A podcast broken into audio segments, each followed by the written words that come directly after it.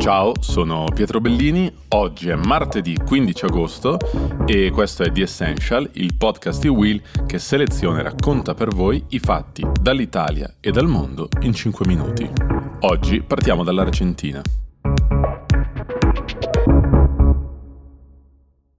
Domenica in Argentina si sono tenute le primarie con cui i partiti hanno scelto quali saranno i candidati per le presidenziali del prossimo ottobre.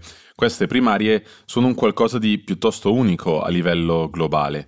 Sono state introdotte nel 2009 e se un partito vuole presentare un candidato alle presidenziali deve partecipare a queste primarie ottenendo almeno l'1,5% dei voti. Il risultato di questa votazione poi non ha alcun valore nel computo dei voti delle presidenziali che si terranno a ottobre, ma può lanciare o affossare una candidatura. E il risultato delle primarie di domenica ha già cambiato il corso di questa campagna elettorale perché a vincerle con il 32% delle preferenze è stato un candidato fuori dagli schemi, ma soprattutto un candidato terzo rispetto alle due principali formazioni politiche che si sono alternate alla presidenza dell'Argentina negli ultimi anni. Si chiama Javier Milei, ha 52 anni e la sua figura è stata da subito paragonata a quella di politici come Donald Trump e Bolsonaro. C'è un profilo a lui dedicato di El País che raccoglie alcune delle sue dichiarazioni più controverse degli ultimi anni. Ad esempio, a giugno del 2022 si era detto favorevole alla liberalizzazione del mercato degli organi per i trapianti. Milei si definisce anarcocapitalista e in generale si definisce contrario a qualunque tipo di intervento dello Stato nella vita dei cittadini. Ha costruito la sua popolarità come conduttore di talk show televisivi, presentandosi come figura anti-establishment, nemico di quella che definisce la casta. Si dice che al liceo fosse soprannominato El Loco, ossia il matto per via delle sue sfuriate, che negli anni sono diventate parte del suo personaggio pubblico. La sua vittoria alle primarie ha già cambiato il volto di una campagna elettorale che ora diventa ancora più incerta. Milei è stato in grado di raccogliere soprattutto la frustrazione di molti argentini, stanchi per la crisi senza fine in cui è sprofondato il paese. Ora bisognerà vedere se sarà in grado di confermare questo consenso anche alle elezioni del 22 ottobre o se gli altri partiti riusciranno a recuperare il consenso perduto.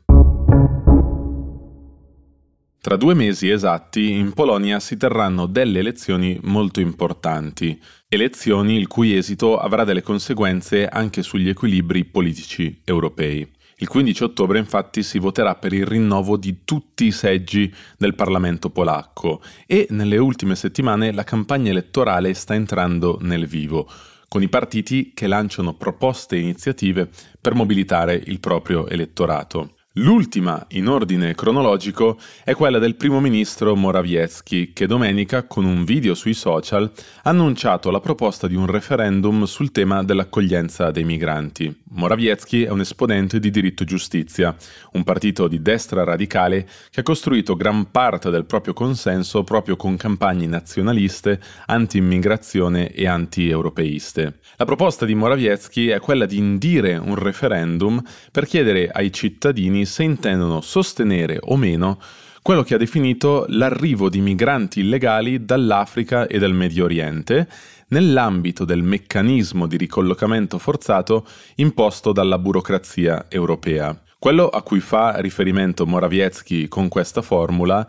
è l'accordo sulla riforma del regolamento di Dublino, che oggi regola la gestione dei migranti che arrivano in Europa. L'accordo era stato raggiunto lo scorso giugno tra i vari capi di Stato europei e stabilisce che un paese possa cedere ad altri alcune quote di migranti o richiedenti asilo in caso di arrivi consistenti. L'accordo prevede anche una clausola che permette agli Stati di rifiutarsi di accogliere quote di migranti, a condizione però di pagare una quota per ogni migrante che decideranno di non accogliere. Questa proposta era passata nonostante il voto contrario di Ungheria e Polonia e nei prossimi mesi dovrà essere votata anche dal Parlamento europeo. Nelle intenzioni di Morawiecki il referendum dovrebbe tenersi in contemporanea con le elezioni parlamentari. Gran parte delle testate danno la notizia del referendum come cosa certa, altre invece riportano che manca ancora l'ufficialità che però potrebbe arrivare nelle prossime ore. Quel che è certo è che il primo ministro e il suo partito Diritto e Giustizia faranno campagna su questi temi e sul contrasto all'immigrazione per ottenere quello che sarebbe uno storico terzo mandato consecutivo alla guida della Polonia. Per oggi è tutto, io vi auguro un buon Ferragosto. Domani 16 agosto, così come i giornali anche di Essential si prende un giorno di pausa, noi ci risentiamo giovedì con una nuova puntata.